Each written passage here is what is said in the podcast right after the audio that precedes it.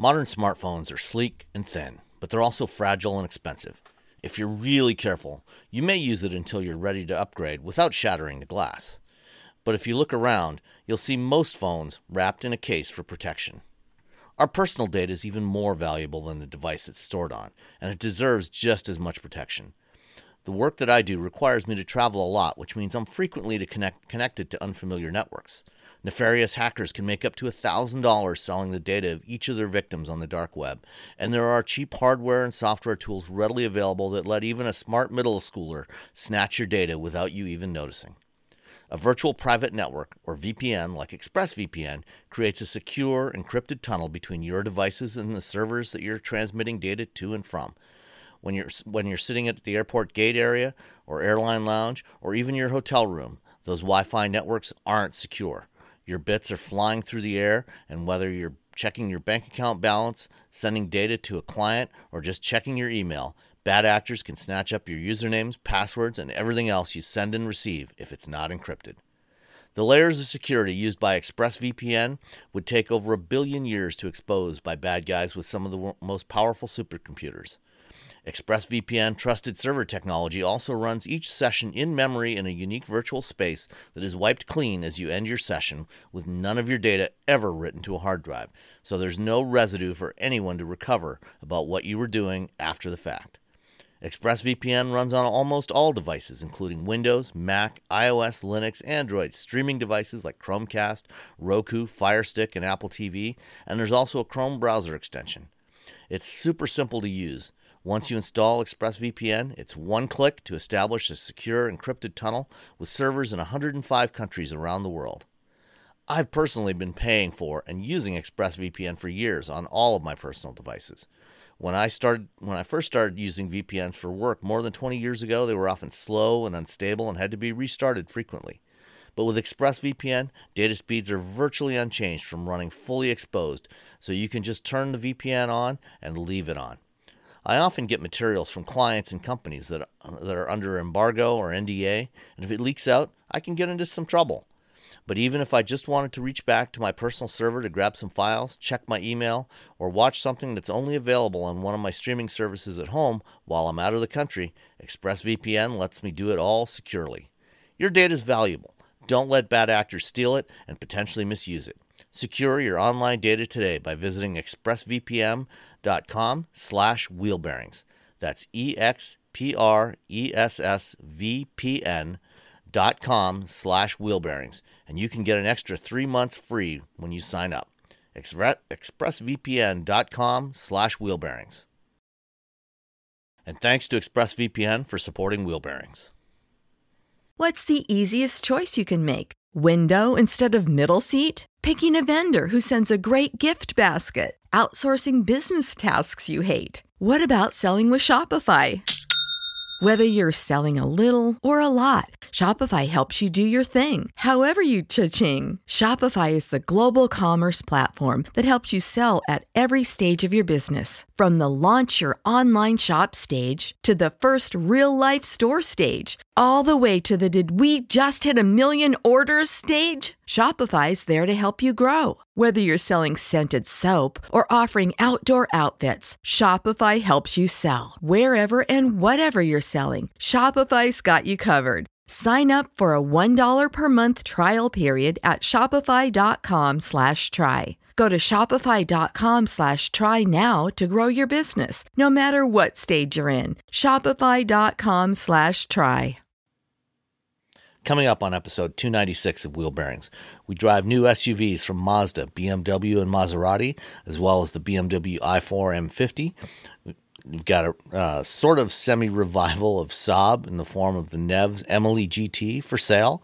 Uh, Toyota is the top brand traded in when people buy EVs. Are women more skeptical of buying EVs? Uh, the Hyundai Ioniq 5 that is not essential, and the end of the Chevy Bolt. All that and more coming up next.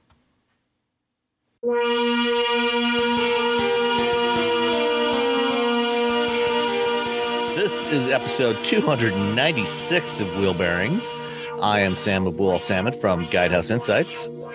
And I am Nicole Wakelin from TrueCar this week. And I am Roberto Baldwin from Ars Technica. Outstanding. Well, Mr. Baldwin, you want to go first? I will go first. Uh, so I recently drove the BMW XM. Um, typically, what happens is you have these vehicles that come out, and before we are allowed to have for a week to do a proper, uh, you know, review, we do a thing called first drive, where we show up somewhere, let us drive it for a day, maybe two, and then we write like our first impressions of the vehicle. It's good, and you know, it's kind of a nice way to get uh, get to know the vehicle before it hits the market. So when people are sort of you know early adopters can can f- figure out whether or not they want to buy this car. So what happened was the BMW XM had a first drive opportunity. I couldn't make it. I was I don't remember why. Um, but what I could do. Well, it was, was the month of up, like- March when like 63,000 different vehicles were all being launched at the same, same time. Exactly. yeah. So it might have been conservative that. estimate. yeah. So I think it might have been that. So I couldn't make it to the event, but what I could do was fly to Arizona and pick up the vehicle from from Phoenix and drive it all the way back to San Francisco. It's called a drive away for obvious reasons because I drove away. And uh, so I ended up doing this sort of long drive from from Phoenix to San Francisco, which is 700, I believe, 757 miles. So it's not, you know, it's it's it's it's a lot. And uh, it's also a good reminder that um, when people are like, "Well, I need a car 400 miles in case I road trip," eh, I don't think you do, because 400 miles is a really long time behind the wheel. so, I initially had planned to drive this thing over uh, one day, um, but uh, I was really tired. And I- at one point, I slept in the back of the car. I pulled over to a uh, to a to a rest stop. Where, I was gonna say, where nap. did you pull over to take a nap? Because it's always my nervousness when I would take a long drive. Like, where should I randomly pull over and just pass out in the car for half an hour? See, but it's different for me versus like you. Yes, because I'm a big tall dude and you're not a big tall. and not I am in fact not a big tall dude. Correct. yeah, yeah. No, no one. People don't. People typ- typically do not hassle me. Do not bother Yeah. me uh, during my my my nap times.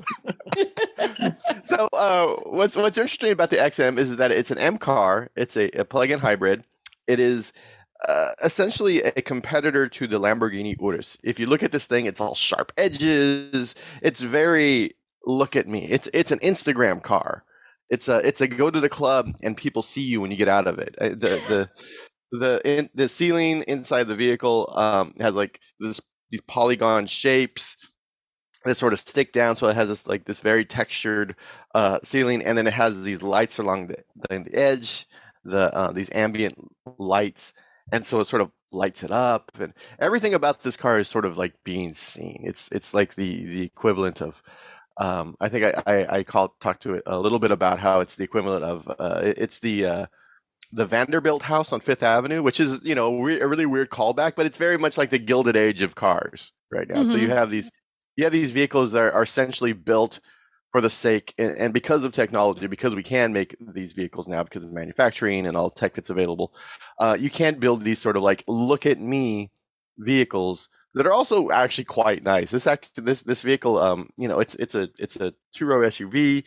Um, it, it is an M car, but it's also really comfortable. Um, if you've ever done a long road trip in any sort of performance vehicle, you know it's not the best idea, um, especially as you get older. Um, it's definitely like it- it- like you know going cross Are country. you is- implying that their ride quality is sometimes less than ideal? it is less than ideal because you have this really, you know, you have this tight ride quality, which is awesome for like, you know, I'm driving fast, I'm going through the mountains, and then not so awesome for like I'm sitting on the on the freeway for four and a half hours at at a pop, and oh my god, oh my back is killing. I'm um, gonna die. yeah, I, I drove cross country once in the two 240Z with my dad Ooh, um, in the summer without oh, air conditioning Lord. um, with a broken arm. a manual my transmission, God. rack and pinion steering. I had my left arm was broken, which was fine until I got in the parking lot. So I couldn't turn up. Anyway, so Well, that uh, was a lot. yeah, it was it was a thing. Um, so but yeah, so I drove you know one hundred sixty thousand dollars for the BMW XM. It is real. It's it's it's sort of it's almost kind of the best of both worlds. You can do those road trips. So if you're you know this is definitely an LA person car. You're gonna and, and LA people love going to Vegas. Love getting their, their their dudes and going to Vegas, and they love you know that you know you go on that drive and the drive is kind of horrible because everyone loves going to Vegas from LA. But when you get there, you know, you still want to be seen, and when you're leaving, you still want to be seen. And this is the car to do that in because it's going to be comfortable on the road to Vegas, and it's also going to be, you know, if you want to do any sort of cool driving in the mountains around Vegas, you can do that. Or if you, again, if you just want to be seen with everyone in the vehicle comfortable, you can do that as well. So it's it's yeah, it's it's and, not and just a, in case anybody forgets you're driving a BMW, especially at night, it's got that little light pipe around the perimeter of the the twin kidneys. Yeah yeah, and, it, and the twin kidneys are um, actually smaller than you would anticipate. They're much smaller than you see on the uh, the iX. They're actually in uh, proportion to the vehicle, which is nice. um, I think we've seen a- concept. yeah, I think we've seen BMW just go like, you know what, we're gonna make these kidneys as big as as big as possible. Um, and it's yeah, it's it's it's a car that on it, you know, if I just sort of look at it, I'm like, oh, this isn't something that it it's not me. It's not my personality. You know, I I, I just want to, you know, I I want a small, fast. Doesn't have to be crazy. You know, I just want, you know, I just like my little BRZ. Mhm. If if it if it disappeared into the want. background, I don't care. You know, a WRX, I don't care if it looks weird. I, you know, I like those cars. You know, Mazda Miata, it's a great little car. If you know, for me, if I don't put the top up, or if I don't put the top down, um, or up. So yeah, so yeah, so it's actually a really nice car. You know, it had heated and ventilated seats. Um, you know, the the the Urus starts at two hundred thirty five thousand dollars, which is far more expensive than than this vehicle. Um, I think you know the that design is is a bit you know it's it's probably it's polarizing. That's Um, one way to I put feel it. like the nicest way to say like not everyone's gonna like this. Not everyone's, but the people who are going to like it are going to like it. I th- and I think Yeah. that's that's that's what it comes down. And you can nap in the back. I think that you get the little you got little pillows, little XM pillows. And so I'm, I'm I'm at a I'm at a rest stop in in uh in in Arizona. It's I don't know one billion degrees outside.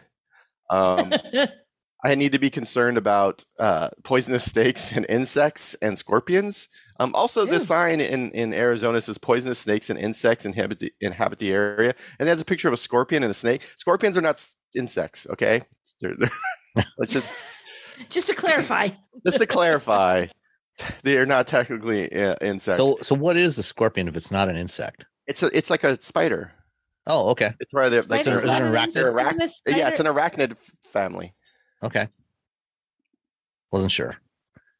It has eight, eight legs, not six. Okay. Um, yeah. So there you go. That's not an insect. It is. Uh, It's- I just was googling, like I'm not believing you. It is. uh, uh, scorpions are animals in the order Scorpiones under the class Arachnida, which makes them a distant cousin of spiders.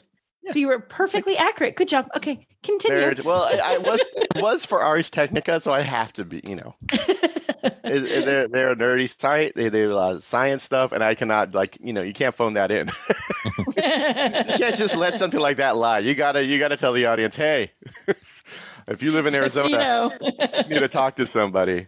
Um, it has 30 miles of range, um, uh, EV only range, uh, which of course immediately burned through that um, while I was driving. But as you're driving, you know it'll it'll give you a mile or two of uh, of charge um, onto the battery. That way, when you you know you, you slam the accelerator down, you get that EV you know you get that EV bump before the motor catches up.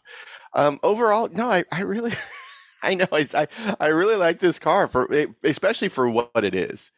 Um, if you uh, if your husband or your wife or your your your your your partner buys one of these and you're just rolling your eyes at them, but you're like, fine, you're gonna you're gonna enjoy the car. You, you know, you're gonna be like, oh, I can't believe they bought this giant like look at me car.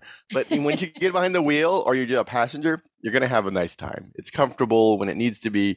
It's sporty when it needs to be. There's plenty of room for you know human-sized adults. Um, and uh, yeah, and it's got a trunk. You can store your stuff in the back, And- and you can sleep in it, yeah. and you can take a nap. and you can totally take a nap. And you know, this is this is only the second ever exclusive M car. You know, so there's no standard BMW variant of this. You know, the the original M1 was the first, and then now this one. You know, so it's it's only an M product. Um, That's it. That's all you get is is it's- performance. kind of kind of like the the polar opposite of what the the original M1 was. Yeah, it kind of is. Yes, it's but it's it's it's an M for this time because people Yeah. love their SUVs and they want to be able to take their friends or pretend like they're going to take their friends or pretend like they have friends. I don't have any friends. Like, how often do you really bring all those? Like, I remember having SUVs when the girls were little because you need to take everyone, like air quotes, everyone. It was on rare occasion did we actually like put us all into one vehicle because we're always like, even when you're out with everybody, you're going a different direction afterwards. Like, you want to like go to the thing together, but then you're going this way and I'm going that way. And you don't want to stay together. So you need two cars anyway. The, the irony is that you need sort of a, an SUV or, or a large car, mostly when you're young, because like you're the only one with the car, or you're the only one with a good car. Yes. That's that's one of the things. Like we would go, me and my friends. But, we but were- of course, when when we you're in that situation, you can't usually can't afford one hundred and sixty thousand. Can't afford a decent car. Yeah, yeah. So we, we had my little Honda Civic, the, the sedan, the hatchback. So it had two doors, it didn't have four. And the three, uh, the three of us, me and my two friends, and possibly another person, would just drive for hours every every night. We drive to L.A. We drive to the beach. You know, we're from Tehachapi, so it's you know it's it's it's a it's a hike. It's like three hours each. You know, it's an hour and a half to two hours to L.A. It's three hours to the beach, and we would hop in that little car and drive there because they had Mustangs, and I yeah. one of them had like a 68 or 69 Mustang. The other one had like a 67 Mustang, and they were they look cool, but they they were not. You know, we, yeah, we we jumped in the the Honda Civic to do all those those drives. Um, and now, like the only time anyone is in my car is when I go to if I pick somebody up from the BART station to go to band practice. and even But then, I'll need ta- room for your stuff for brand, little band practice. Don't you have a lot of stuff? Well, no, no, we have down? we have a we have a practice space that we rent, so we can just lock all of Oh. our stuff in a in a Oh, secure okay. building. But but Um, even even if you needed room to haul your gear, you know, do you want this or do you want a Ford Transit Connect? Oh, you want the Ford Transit Connect? Yeah. Mhm. You gotta have the Ford Transit Connect. But yeah, I, Mhm. you know, if I, I'm the singer and I play some guitar, I can put all my stuff in the BRZ. I don't play drums. it's only if you're a drummer. Is that all you need to worry about? Yeah, if you're a drummer, then you're like, or a bass player, you have a big bass cabinet. But if you're lucky, you can get the other bands, like you're playing a show, you get the other bands the back line, which they bring the bass. Uh, so you try not to be the headliner. you're like, oh, we'll open, and then you don't have to bring as much gear. so yeah, anyway, yeah, uh, BMW XM drove it. I'm sorry, 775 miles. Whew. Um, over two days because there was that was during the California rains and one of the roads kind of washed out. Uh, I had stopped to, to visit my, uh, some family, and I got alert on my phone that oh hey the, the route you're going there's a big something's happening. And then I looked it up and I'm like, you know I'm just gonna stay the night here. So I just got up the next morning and drove home, and it, it worked out fine. But uh, yeah, 775 miles is a is a long way. Um, every time you think about someone who's like, ah, we got to have 400 miles because in case I go on a road trip, I'm like, if you unless you road trip all the time, And and most people do not. yeah, most people do not. It's it's a and, and you know the people who keep doing it, you know, more power to you. I love a good road trip, uh, but most people are just kind of cruising around town. I mean, even Just kinda someplace like here in Michigan, you know, a, a lot of people, you know, have, you know, a cabin or a cottage or something, you know, up in northern Michigan. And, you know, they'll go up there on weekends, you know, in the wintertime, they'll go up and, you know, go skiing or snowshoeing or ice fishing. And summertime, they take their jet skis and, and whatever. But still, um, unless, if you're in the, the lower peninsula, which is most, you know, most of the people in Michigan, you're looking three, maybe four hours. It's like 250 miles tops. Yeah, it's not 700, 800 That's miles. nothing. Unless you're unless you're going up to the the upper peninsula, then it's a whole different story. Man, that's not But very far. but those people aren't doing it every weekend. yeah, yeah, it's a now and then thing. Yeah. Now and then, now, Now and then, on occasion. Yep. on occasion. All right. Any right. fellow- Um, okay. Well, I also had a BMW. Um, I. Now I Yeah. feel left out. I I didn't, but go ahead, Sam. That's fine. okay. Um, well, I had I had the i4 M50. Oh, that's a Um, good car. Yeah, I, I had I had the i4 eDrive 40 last fall uh, when I needed to take a trip to Chicago, um, and the M50, you know, is the higher performance version. The the eDrive 40 is rear drive, has the same rear motor as this one, uh, with 335 horsepower, um, same battery and everything, but it's just just a single motor. This one has two motors, one in the front, one in the back, for a total of 536 horsepower, 586 pound feet of torque, uh, 81 kilowatt hour battery pack. Um, it can supposedly charge um, at up to 11 kilowatts on AC. Um, although I tried it here at home with two different chargers, two different 9.6 kilowatt chargers, um, which previously with other vehicles have always been able to handle the full 9.6 kilowatts. Um, but I never got it over nine kilowatts, which is, is not a big deal. I mean, you can still, you know, do a full charge on it overnight, but you know, it came up slightly short of what it should have been able to do. I, I would, I would have expected, you know, like with the the Hyundai's and Kias on the eGMP platform, you know, they get they've always gotten the full 9.6, you know, and they're capable of 11 just like this. Um, and when I took this one to the EA station, um, I was there, you know, it was uh there was one other vehicle there and it wasn't on the same pair of chargers because they're they're now uh sharing power 350 kilowatts between two chargers so i made sure to plug it uh, plug into one of the others uh so we weren't sharing or at least we shouldn't have been sharing power and it only got up to 140 kilowatts um even though it should be capable you know it's capable of 190 or I think 190 on the i4. Um, so relatively minor issue, you know, not not a huge problem. Uh, but overall, driving this thing, love driving this car. Um, it is really a pleasure to drive. Um, you know, even as as an M50, um, this one, the one I had, had the optional 20 inch wheels. The standard wheels are are um, 19s. Um, with on the 20s, uh, it was still quite comfortable. I did make sure to, um, you know, be very careful to evade uh, as many potholes as possible because uh, I did not want to have my third blowout in you know in six months. Um, but uh, so I, I, I did manage to avoid that. Um, you know, the I like the overall shape of this car. You know, the, it's this is the the Grand Coupe. It's it's the same body shell as the four series Grand Coupe, uh, but slightly different um, fascia, you know, with most of the grill blocked off because it's an EV. Um, so there are, you know, a couple of downsides to sharing that platform with the 4 Series. Um, you do get a full transmission tunnel, um, even though there is no transmission.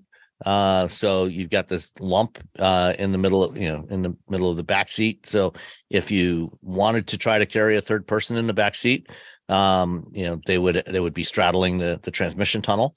Who um, has that many friends, to be honest? That's I know. Again, we were talking and, about that. No one has all these friends. And, and, and, really, you know, even if you're taking another, you know, other people, it's probably going to be like another couple. You're probably not going to have three people in the back seat, and unless you're unless your friends are really slim, you probably don't want three people in the back seat. Yeah, yeah, that's you know, yeah. They're, they're not going to be comfortable, even if there was no transmission tunnel there. Um, the the other downside, you know, is you know this has you know kind of the classic BMW proportions, long hood, the cab kind of set back when you look at it in profile, and despite that, there's no front trunk, even though you have this fairly large volume, you know, ahead of the the the bulkhead. Um, and you know, this is a BMW's design design decision. You know, they said no, yeah, people don't really need the frunk. Uh, so you know, if that's if that's a deal breaker for you, you know, why do you, wanna... why do you think? Because there's a few. I want to say Subaru doesn't have a frunk in there. I forgot what the heck it's called. Why? Why no frunk? Like, why would do you think people really don't want to use a frunk? So or do you in, in the case of the weird... in the case of the Subaru Solterra and the B, Toyota BZ4X, and this also applies to the Chevy Bolt and and a few others um, that are designed primarily as you know when when they're in two wheel drive form, they're front wheel drive. And what they've done in the case of those vehicles is they've stacked all the power electronics, the inverter and everything above the motor um, in the front. So all that stuff is in the front. So there's actually, you know, not that much room for a frunk there. I mean, you could okay. you could repackage it and put that stuff somewhere else, but but they decided to do that and maximize the rear cargo area. In this case here, that's not really the case. They haven't done that, you know. And if you look if you look in the uh, in the i4 M50 or the the eDrive 40, the front the rear drive version, you know, you can you can you can open up the plastic cover that's under the hood, and there's a lot of space there. I mean, they could easily fit, you know, three maybe four cubic feet of of frunk space in there. You know, they say that you know for the the all wheel drive, you know, they're using up that space, and certainly they're using up some of that space, but it's not all of that space. You know, most of the electronics and everything are actually packaged in the rear by the rear motor. So you know, it's it's a decision that BMW made. It's one less thing they have to deal with. That's fine. Um, you know, I would suggest um, that custom, you know, potential buyers don't necessarily focus on that. Drive the car, see if you like the car. If you do, I think you can probably live without the frunk. Um, there's quite a bit of rear cargo space. Now I Um, must have a frunk. Yeah, and you know, it's a hatchback, uh, you know, sportback design. So there's easy access in the back. There's plenty of room back there for all your stuff. Um, at least, you know, all the stuff that you might potentially need, you know, for a getaway for four people. Um, you know, you can fit back there and your groceries and everything. All that stuff will easily fit in the back. Um, the one that I had uh, was finished in the optional um, frozen Portimao blue paint, which is a fantastic color. That's the, the BMW's frozen colors are their, that's their matte finishes. Um, it's not an inexpensive paint option. Um, How much does it add? Three Should we thousand guess? six hundred dollars. Three. Would you pay three thousand six hundred dollars for it? Is it that good? If you had three three thousand six hundred dollars to blow on paint. Probably not. I mean, it looks great. I love the way it looks, but I if I was spending my money, I probably wouldn't. Um, Three Okay. thousand. Where did all that money go to for that paint? Uh, Because you can get paint from other people for less. well, it- doing the doing the matte finishes is, is, is more complicated. All right, so So- it has a matte finish. So that adds Yeah. like two hundred bucks. Yeah, I mean, you can, you know, you can get the same color, the Portimao blue, in a standard gloss metallic finish. Mhm. Um, you know, and it's like, it's for, I think it's like a four or five hundred dollar option. Uh, uh, Oh, But- it's the matte. Yeah. You get a so the guy out there frozen, the frozen's it. the, yeah, Buffing it out, yeah, debuffing it. yeah. So this is the matte finish. So it it it looks great. Um, but uh, but it's it's pricey. So you know, the one I had was had the optional high performance package. So it had, you know, high performance summer tires on there, um, 20 inch wheels. Um, you know, it also had uh, a bunch of other options. The um the i4 M50 starts at 65 nine nine hundred, so sixty six thousand dollars. Um, with all the assorted options, um, it came to a grand total of eighty-two thousand eight hundred and twenty dollars. Um, you want to guess on destination charge? I'll let you go first, Nicole. Fourteen ninety five. Ooh, hmm. one dollar. The one dollar wins it. It was nine hundred and ninety-five bucks. Oh, I was way over. Come coming from Germany, it's funny. You know, a lot of these cars that are built overseas, um, you know, they uh, they tend to have lower destination charges for some reason. See, I always want to do it in my head. I want it to be, but no, you're right. Some of the ones that are here are outrageous, and the ones like you said that that's under a grand. So So if you if you forego the high performance package with the 20 inch wheels, um, you'll get a range of about 270 miles, I think. Um, if you get the 20 inch wheels, that drops to 227 miles. Although I was getting closer to about 245. So, you know, it depends on how much of that high performance you use on a constant basis. Um, but you know, in most normal driving, you're going to get closer to somewhere between 240 and 250 uh, miles with this one. Um, uh, one of the uh, other features on here that in the driver assistance pro package, um, you know, it doesn't have hands-free driving capability. It it does a good job with lane centering, hands-on lane centering. So you know, it's you know, kind of like what you would get with um, uh, t- uh, the uh, Tesla autopilot. Uh, so it's a hands-on, and it does have um, the driver monitor system, driver monitor camera, and capacitive sensors in the steering wheel. So if you're just kind of holding the steering wheel lightly, even if you take your your hands off the wheel for a bit, you know, um, when it starts to alert you, all you have to do is just touch the side of the wheel, and it'll say, oh, "Okay, you're good." Um, and it does a really good job of tracking. You know, so they they could conceivably upgrade this to a hands-free system uh, if they wanted to, and who knows, they might do that at some point. Um, and part of this uh, package, uh, you also get um, autom- or lane changing, automatic lane changing on demand. So even though it's not a hands-free system, you tap the turn signal stock in whichever direction you want to go, and the sensors will look to see if there if it's clear in the adjacent lane, and if it is, it will do the steering and execute the lane change for you. So it actually does quite well with that. Um, overall, though, if I was spending my money on an i4, having now driven both the eDrive 40 and the M50, I would actually probably go for the the eDrive 40, the rear drive version. Because even oh. with 335 horsepower, you know, you still have lots of torque. You know, yes, this one is quicker and you will notice the difference. But it's that's not to say that the the rear drive one is slow, not by any stretch of the imagination. And it's surprisingly efficient.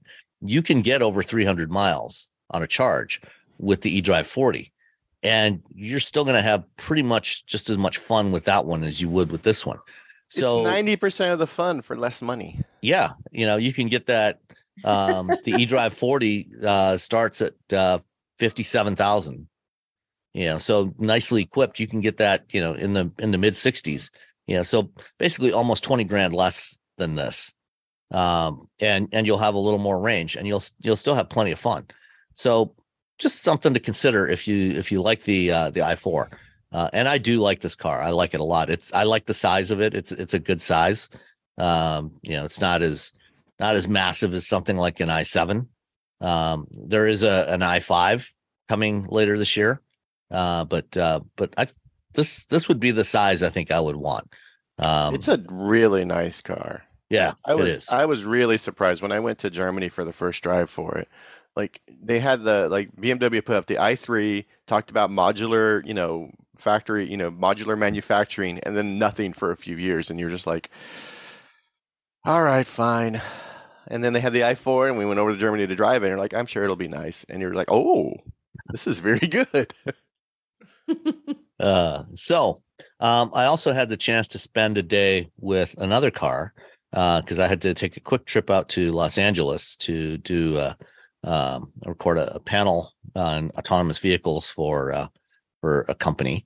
Um, and while I was there, Maserati was nice enough to loan me uh, a Grecale Modena, um, which is Ooh, their new. How is um, that? That's their new midsize, mid smaller midsize um, two row crossover uh, that launched late last year. Um, the Grecale is based on Stellantis's Giorgio platform, which, uh, for those that recall, is the same platform that underpins the uh, Alfa Romeo Stelvio and Giulia. Um, so it's an excellent platform. Um, the Grecale is about six inches longer than the um, Alfa, uh, the Stelvio, uh, so it's a little little bit bigger. Um, and when you get in it, you will notice some familiar things and some some new stuff. Like for example, um, the steering wheel. You know, even though it has the Trident badge in the middle there, it also has the engine stop start button um, under on the underneath the left hand steering wheel spoke, uh, and then the driver mode uh, switch is underneath the right hand side, so it's in the in the steering wheel. Um, so you know that's the same layout that you have on the the Stelvio and the Giulia, which works fine when once you get used to it. You know they're they're the only other cars that I that I'm aware of that have the engine stop start button on the steering wheel like that. Everything else, you know, it's usually on the console or on the dashboard. And so every time I get in the car for the, you know, I have to remember, oh yeah, it's over here on my left on the on the steering wheel to to start the thing. Um, but that's you know that's not a complaint. It's just something that you know you'll get accustomed to pretty quickly if you if you get one of these. Um, there, even though you know this is based on the same chassis as the Stelvio, it does the, the it does have a different feel to it. You know, um, certainly you know Maserati is known for performance, but it's also more luxury. You know, it mm-hmm. it it feels more premium, more luxurious than the Alfa Romeo does, and in turn, it also feels say a little bit softer. You know, it's it's a little you know certainly less hardcore than um than the Stelvio Quadrifoglio, um, and the Grecale comes in three different trim levels. Um, the uh, the the GT, um, the Modena, and the Trofeo. The the Trofeo has the same twin turbo uh, Nettuno V6 that's in the new Gran Turismo and in the MC20. That's more quadrifoglio style. You know, that's like up in the 500 horsepower range. Um, the uh, Modena and the GT use the, the two liter turbo that you'll also find in the base versions of the Stelvio and, and Giulia and in a whole bunch of other Stellantis products, uh, ranging from uh, Jeep to all, all kinds of other stuff. Um, very good engine. Um, you know, it's set up with a 48 volt mild hybrid system as standard. Um, in the GT, it's got 295 horsepower. In the Modena, it's got 325 horsepower. Um, it is a very fun car to drive. Um, you know, like I said, it does feel a little less uh, hard edged than the Alfa. You know, the Alfa is definitely tuned more for you know that kind of performance feel. You know, this is more of a at least in in in both of these trims. You know, I haven't driven the uh, the Trofeo yet, but in these trims, it it feels a little softer. You know, the the responses are not quite as sharp as as an Alfa. Uh, but it's still, you know, that's not to say that, you know, this thing wallows around, you know, so it has, you know, really nice ride quality. Um, I, I picked it up from a, a parking garage near LAX and drove it up to Calabasas by way of Malibu. Um, and spent some, spent some quality time driving around in the canyons in that, in that area there and, and had a really enjoyable time with it. Um, you know, you as you push it to its limits you know you can you can certainly feel where its limits are you know and it's this is not you know in the same vein as an mc20 or even a gran turismo but um you know if what you're looking for you know is kind of a mid-sized luxury two-row crossover um that you know is something different you know it's like yeah bmws and mercedes and audis and you know uh, you know Porsche Macans and and everything everywhere you look. Um, and you want something that is a little more distinct, you know, that that's not those, that's not all those brands that everybody else has. Um, this is definitely something worth considering. Um, the the Grecale uh, GT starts at sixty five thousand dollars. The Modena starts at seventy five thousand dollars. Um, I they, they didn't have um, a um, a Monroney for this one, so I went through the conf- configurator and built it up as close as I can approximate to the the one that I had, um, and it came out to a grand total of eighty seven thousand one hundred dollars. Um, I have no idea what the delivery charge is because they they don't say on here. Um, but oh wait here uh let's see yeah no they don't show the delivery charge on here so i, I don't know what that would be um but you know if you're if you're looking for something premium but you know slightly different from the rest of the crowd this is definitely something to to take a look at. Um you know and uh you know certainly i think the the engine the powertrain is going to should be fairly reliable. That shouldn't be an issue with this you know as it might have been in the past with some other maseratis. Uh i i can't necessarily say the same thing about the trofeo with the the uh, the twin turbo V6 because that's a relatively new engine. Uh, but you know, as part of Stellantis now, you know they've they've got Maserati's got a lot more resources now than they than they had in in back in the days of the biturbo in the 80s and early 90s when they would regularly have thermal events. Um, the uh, the infotainment. That sounds like such a nice way of saying it. Regularly a thermal, thermal event. event. Just a thermal event. Don't worry about it. Just a little thermal event. It's okay. Yeah. The the okay. the info the infotainment system in this one um, will be fairly familiar to anybody who's driven a, a many Stellantis vehicles of the last uh, few years. It's it's basically Uconnect five. Uh, so it's uh, Android Automotive, but with um, TomTom Maps and Alexa uh, for voice services um, and uh, but, you know it's got a little bit different skin on it for Maserati, so you know it looks a little different than it does say in a in a Jeep or um, in a Chrysler or a Dodge, um, but it, it works fairly well. My only real complaint about the infotainment um, is there's basically everything. There, there's two. There's dual touch screens. There's a, a 10 inch lower touch screen for climate controls and seats and things like that, and then the 10 inch or 12 inch upper touch screen um, for uh, for the other stuff for the infotainment and maps. Um, and uh, you know, so even things like the volume control on on the center stack is uh, touch controls. Uh, there are physical controls on the steering wheel, um, so you can use that. Um, but you know, I prefer to have some uh, some physical controls there on the center stack as well. Uh, but overall, you know, it was a great way to great great vehicle to drive around for a couple of days. Cool. I would. I've never have I driven a Maserati for a hot minute. I think about that's it. I would love to drive one for more than that. well, hopefully, in the not too distant future, I'll be getting my hands on an MC20 and a Gran Turismo as well.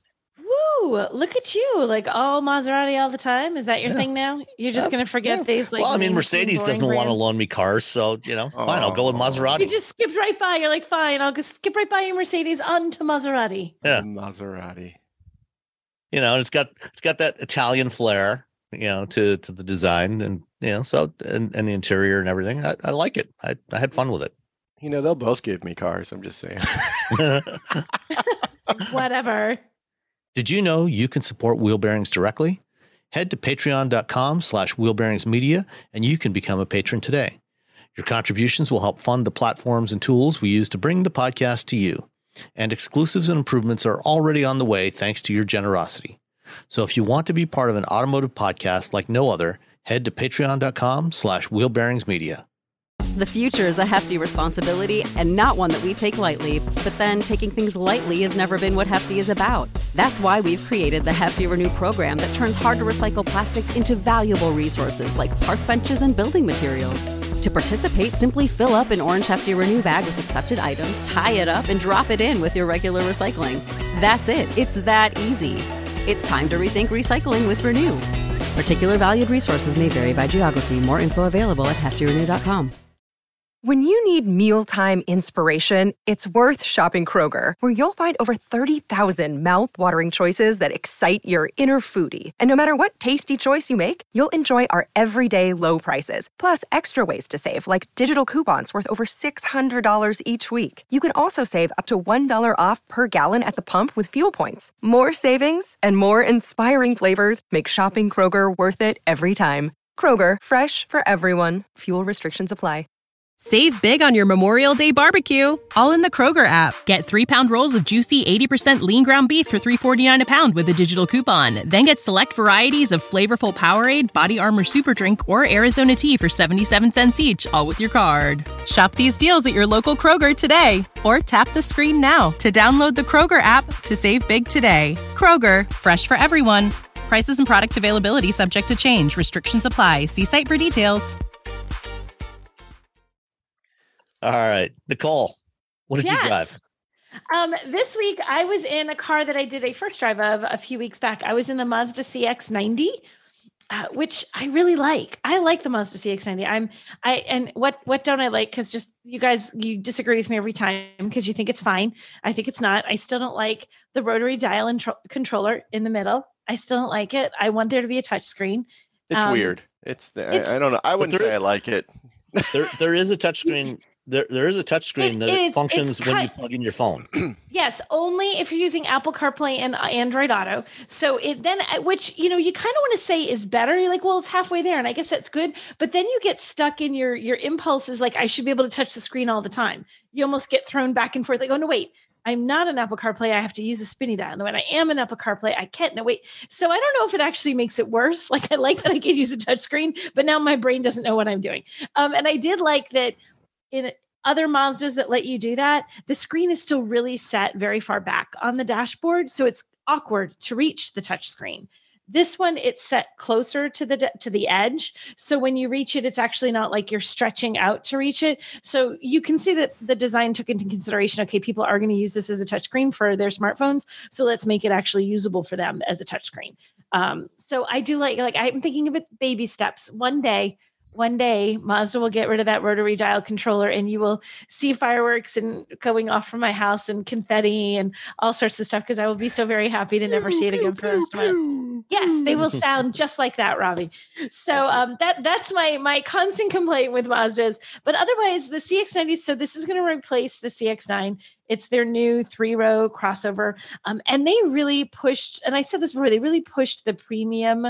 Um, feel and look of this. Like they're not a luxury brand. They're truly not a luxury brand, but they're so darn close, especially in the top trims of their vehicles. You could easily put this by a genuine luxury brand and think, okay, yeah, this can compete, but they're not quite so expensive. So they're like luxury i think of them now as like luxury light. They aren't quite full on luxury but dang are they close. Um, and the pricing sort of reflects that. The cheapest cx90 you can get the base price would be 39595 if you go all the way to the most expensive one you can get it's 59950 so you know when you're getting up to $60000 you're no longer in a cheap suv it's not outrageous but it's not cheap. But you get so much in terms of what the interior looks like, the quality of the materials. It is so eye catching. It absolutely looks beautiful. Although I have one, I don't have an actual Monroney, so I kind of just looking online to sort of figure out what I had and kind of sort of build it. And mine, the interior, it's absolutely the prettiest color, but it's just called, it's just white Nappa leather. White is beautiful, but for the life of me, I do not understand why any human being would put white on the interior of a three row vehicle that will have children. I mean, to be honest, as a woman who is married, I don't it's know why eventual gray is what would it put is. white yeah. on an interior where they have a husband to, to go near it. Um, so yeah, it's like, that's true. It's we can't like, be trusted, to be honest. You cannot yeah. be trusted. And all of you guys who are like going to argue, you all know I'm telling the truth. And everyone's like, yes, she is. So the white interior, which really white interiors are so pretty. They are, in fact, mine had a little schmutz on it. There's like some black grease that came, that was on the headliner, which I have not touched. I'm like, guys, there's a little black grease. I'm not even going near that. I'm, and I'm literally looking and thinking, I don't know how they're going to get that out. I don't know. How, and it's like almost making me anxious. Like, how are they ever going to get that out? Everyone's going to get this. That's staying forever. That is like black grease. So the white is a little bit of a tough thing. And on a car that's so pretty to have anything that's marred, because when you own it, you know you're going to eat a cheeseburger or something and fumble the ketchup and there's now red ketchup on your seat or mustard or whatever. So that's challenging, but it does look good. And the ones we drove out when we did the drive in, um, San Francisco, they had one that had like, it's not technically Alcantara. I think it's a different kind of microfiber that adorns the dashboard and everything. And it's absolutely gorgeous. So, interior wise, this thing is beautiful. The ride is super quiet. I had the PHEV. You can get it with either a, it's like you can get it with either a three, like was it 3.3 liter turbo? I lost yeah, my it's a, thing. yeah, it's a twin turbo Three, inline yeah. six twin turbo inline six, or you can get it with the plug-in hybrid. And I had the plug-in hybrid. I believe I have the premium plus, which is the fanciest of the fancy pants. And it comes with, you can get this. There's a lot of configurations of this. Six, seven, or eight passenger seating. The one I have is seven passenger seating. So it's two up front, captain seats in the middle, three seats in the back. Um, and I do like that I mean, I don't think Robbie could sit back there. Robbie, you're always my like, could Robbie sit there? Like, you know, what would Jesus do? Could Robbie sit there? Um, so what would Robbie do? He'd probably what stay would home. Robbie do? Robbie would be like, no, I'm walking. I'll drive. I'll drive yeah, myself. I'll drive. yeah, I'll find another way home. Bye.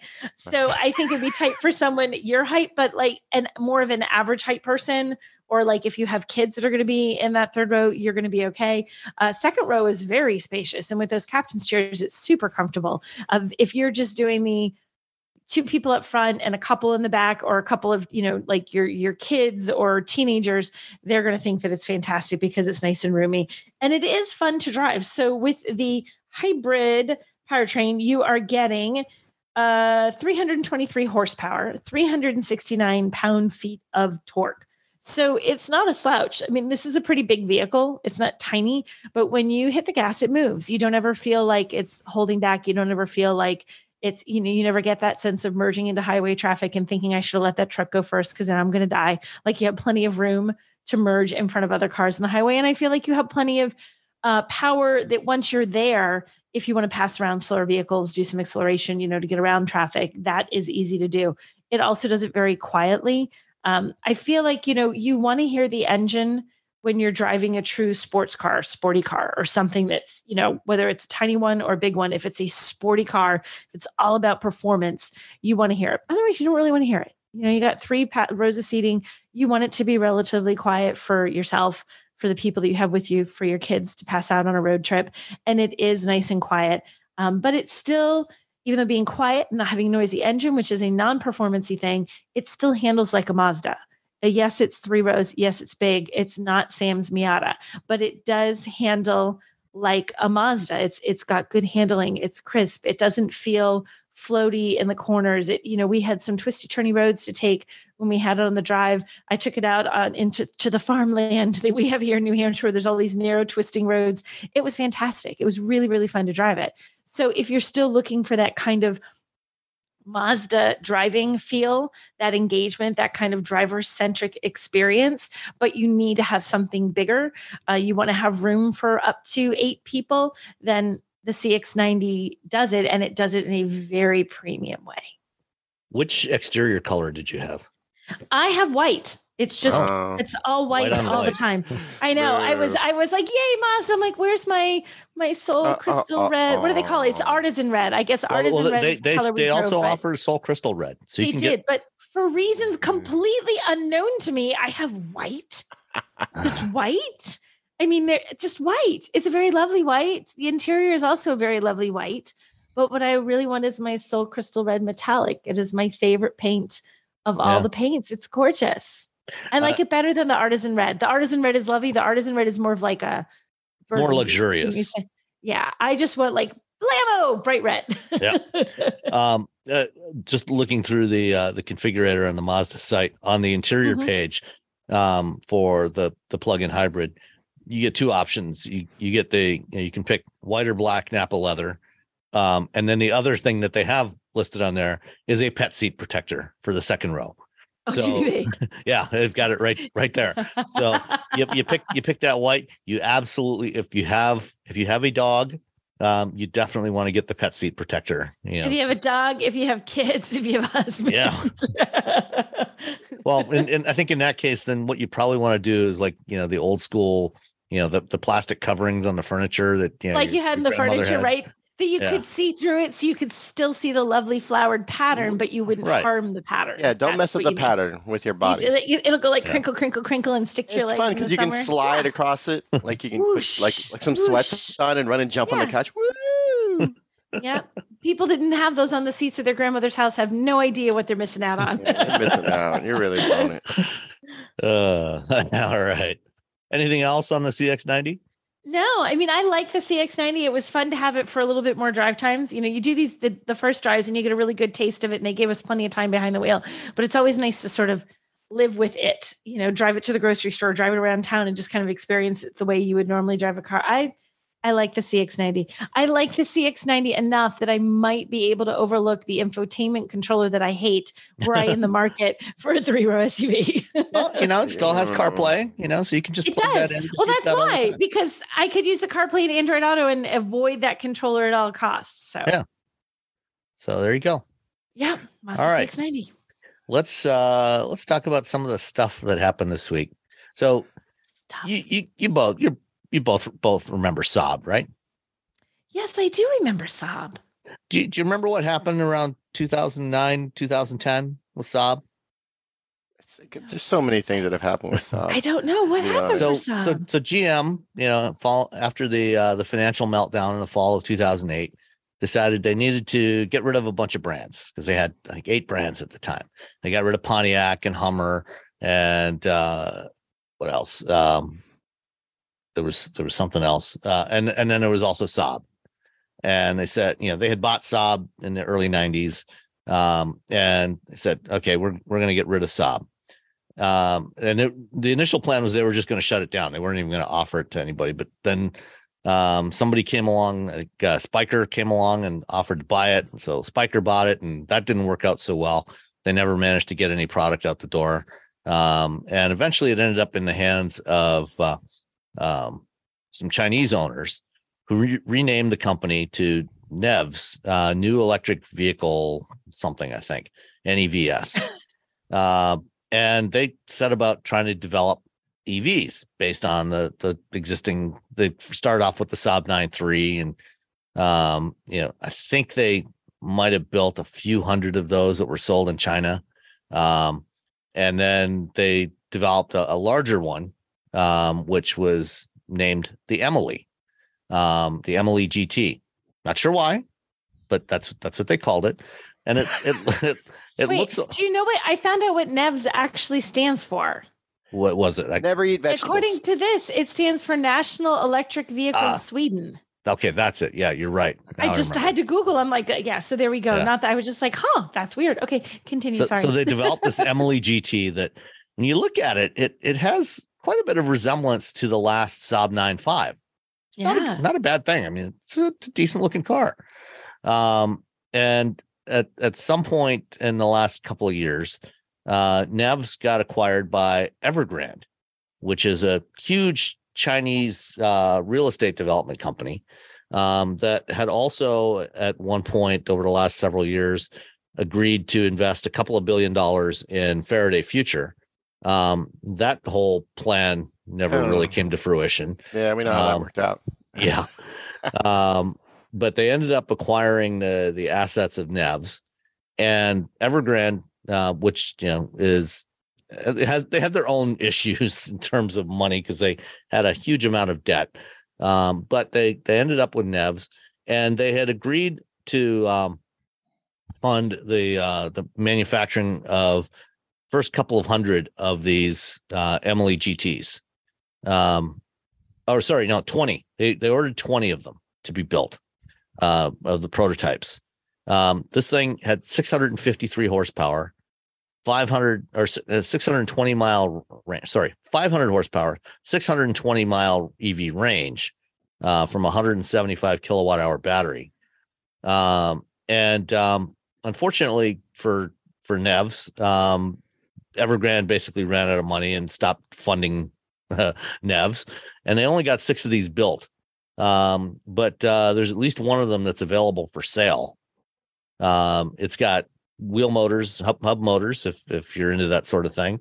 Um, it's uh, it's interesting. What do you what do you guys think of it? I think it looks really cool. I, I I'm sad that this isn't happening. I didn't know it was there, and I'm just sad that I know it was and isn't making it. Yeah. Um, I- yeah, it'd be, you know, be nice if somebody acquired the assets and maybe moved forward with this project. Do you but- think anybody will though? Because I mean, does anybody is does this bring anything to the table that other companies doing the EV thing don't already have? Yeah. Probably not. You know what I mean? Like if there was something like this has X, nobody has X. Well, let's buy it. The, the wheel motors it. are the are probably the only thing that's really distinctive. The you know, and, right. yeah. and you've got that on not the a- Lordstown Endurance. And So there's well, not a uh, huge Rivian. reason. Yeah. So there's not a huge reason to buy this other than you guys, this looks really cool. Let's save this. And I don't know that Yeah. that's a realistic business proposition. I mean, it might be. Maybe there's an executive that's like, yes, it is. But but there's six Yeah. prototypes at work that you could probably get your hands on one. maybe. How much do you think it would cost? Uh, I don't know. Uh, probably way too much, and you'll never get you any. You'll never get any spare parts for it. So Nope. So if you break it, yeah, if it goes sideways, if your prototype that's not ready for prime time is really not ready for prime time, Yeah. you're in trouble. uh, let's see. Yeah, no, no indication of how much they were Yeah. looking for see? for for these cars. Might be something interesting for a collector though. Oh, I bet a collector would buy it. That's how Yeah. you're going to see it. It's going to show up in some collectors, like you wanna- garage or something. if you collect and rare EVs, you know, here you go. Here's the one Mhm. for you. Yeah. All right. Um, let's stick with uh with EVs. Uh, actually, we got a whole bunch of EV stuff today.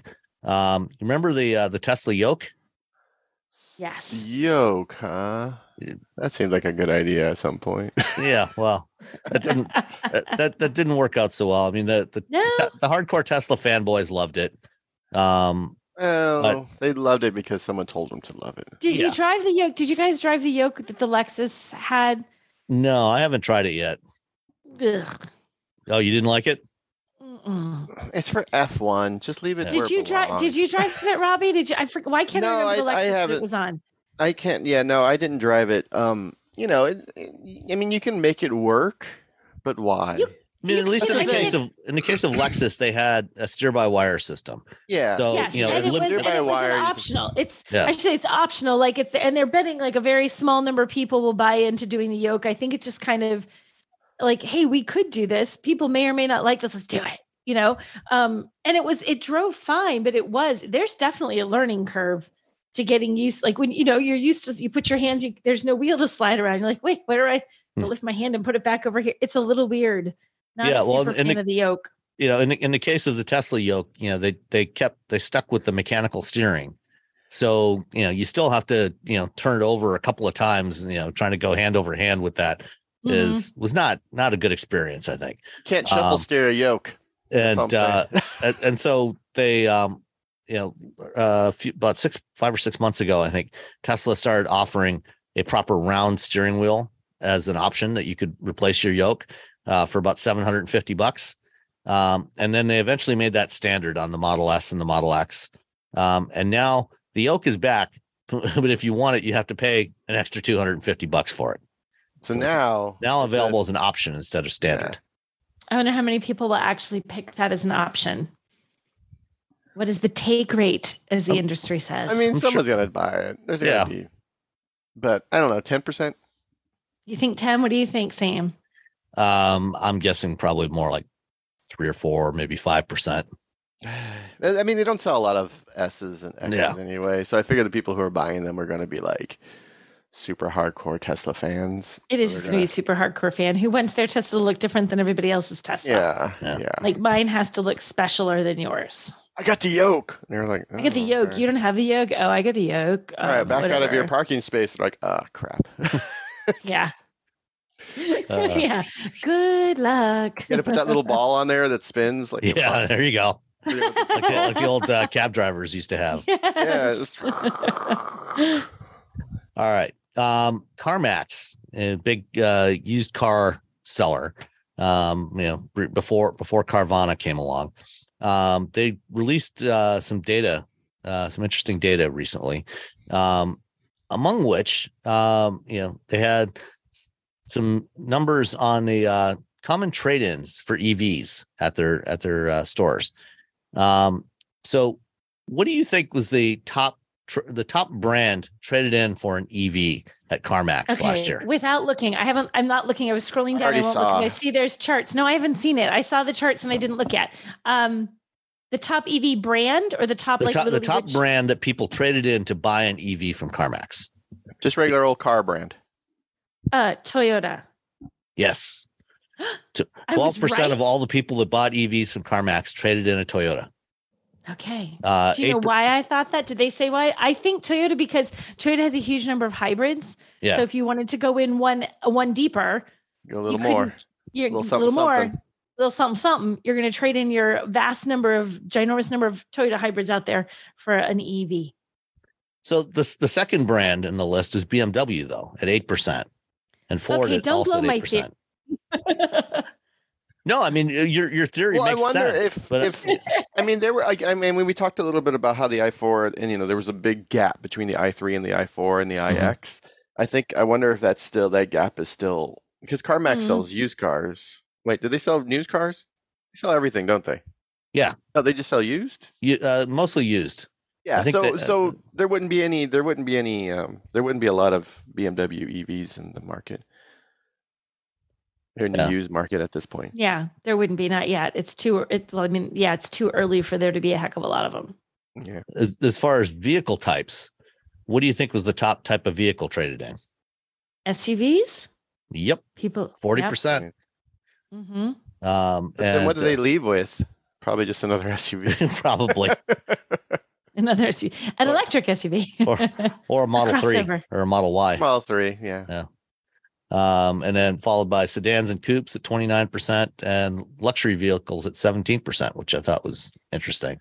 I would have expected that number to be higher, although not, I mean, you know, there's luxury SUVs, so I'm not quite sure how they split that up. Like, how Oh, did they break it? Because there are, yeah, is it SUV just any SUV, including luxury SUVs?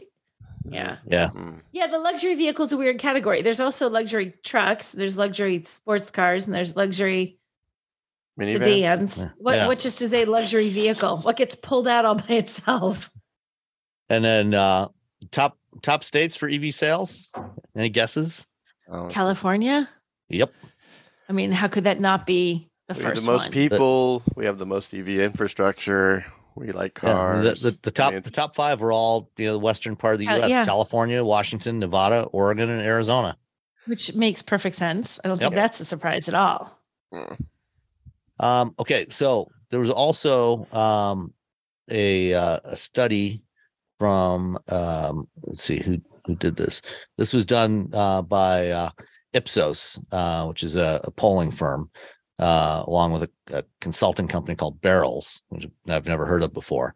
Um, and they um, they they asked people about their interest in uh, EVs, and they they broke it out. They broke out the data um, between uh, those that are early adopters uh, of EVs, buyers considering an EV, and then car shoppers skeptical of EVs.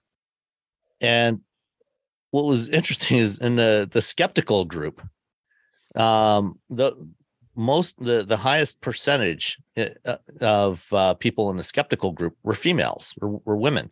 Sixty-one percent of those skeptical about EVs were women. Wow. Why why do you think that is, Nicole? Oh, I'm a- speaking on behalf of all lady. women. Yeah. As As, a- a lady. well, I mean, we speak on behalf of And all men, so Wait a minute. So I'm looking at this thing too, and it says car shoppers, shoppers, shoppers Shoppers. skeptical about EVs. Most of them they have a mean age of 57 and they're 61 female. So it's talking about older women, yeah, like because if the mean age is 57, right? So you're not getting like 23 year olds in here. right. So yeah, because if you look at the you know those considering EVs, the average is 45 years old. 45. So that's a pretty big difference. And it also, yeah, and that's 47% uh, female. So it so it is more older women. I I would say part of that possibly could be just like okay, let's as you skew older on the scale, the older you get, the going wisdom is that uh, gentlemen do not tend to live as long as women. So that's going to mean that older women are just if older folks are more skeptical, it's going to skew towards women. Do you know what I mean? Yeah, Um all the So dudes are dead. yeah. uh, like well to a certain point like how many wi- Well, right yeah, The no, I mean, you know, it's- women it's women have a. When you're- longer average lifespan when you're than looking men. just at longevity, Yeah. right? Like in as a whole, women live a little bit longer than men. So that means if the older population is more skeptical, which I think they are, I think the ol- you know, then it's going to skew heavier that older women are going to make that be like, yeah, they're the most skeptical bunch of the lot, most of them, because there's more of them than older men. But I I don't, I don't, but go ahead. I wonder if some of it has to do with like a gas car, you know, is is a pretty reliable beast now. Mhm. Like, you know, the last 20 25 years, you know, manufacturing has gotten so well. And EVs are new and they're exciting, but do, do you know, if you don't unless you like really delve into it, you don't know that they're a bit more efficient. They're, you know, they're, the the reliability is is you know you're not you're not sure on their reliability. And and if you're a- a lady and your husband, you know, maybe you don't want a car that might break down in the middle of nowhere. Exactly. Whereas Well, a dude will be like, "Oh, it's an adventure." And that also actually applies even just to women in general. If think about this, not trying to stereotype, but reality, right? A lot of women are home with their kids, right? Mhm. Women are hauling their kids all around. The last thing I would have ever wanted when I had a car full of kids was to somehow have an issue with either not being able to charge if I took them out to that farm in the middle of nowhere, or not being able to find a charger, or having the charger charge really slow. And now I'm stuck in the car with Or my be in the- kids. in the back corner of some dark parking lot in the middle of the night. Yeah. Exactly. So I mean there's a lot of there's a lot of reasons why I can see why as a whole women would be more skeptical about saying, yeah, sure, I'll buy into this EV thing. I'm young and I have kids. I don't want to get stuck with them. I'm older and I'm alone. I don't want to get stuck with one with by myself. You know, there's some solid reasons. Like we were just talking about you, Robbie. Like you just pull over and take a nap wherever you want. Yeah, I can just do whatever I want. right I'm you're not a you're gonna not uh, uh, women are gonna pay a little bit more attention to that like i don't i don't want to be stranded here you know robbie can take on all comers little 80 year old lady can't Yeah. Um, and then the, the other interesting tidbit here, or a couple, couple of other interesting bits of data here. Among the early adopters, um, 64% live in major cities, um, and the minimum accepted range was 247 miles. For those considering an EV, 49% in cities, and minimum range 244 miles. Uh, so both, both I think pretty reasonable numbers. Um, yeah you know, that- it's It sort of know, line this up with what the Yeah. market has as well. Right. Among those uh, skeptical about EVs, only 11% live in major cities, and 353 miles was the minimum range that they would accept. So it's Uh, folks in the country who are like, yeah. there's nowhere to Well- charge, and I have a long way to get anywhere. Yeah. Yeah. Or they don't. Yeah. They just think they do. Yeah. I think- exactly. yeah, either one of those things. Yeah. But if you're like in the middle of Idaho, Yeah. and it's like 40, mi- 40 miles of town and 40 miles back, so that's 80 miles, and you get to charge overnight. And you know maybe town has a charging station. They have one like you know seven seven kilowatt charging station. You know you're thinking like, well, well why would I do this?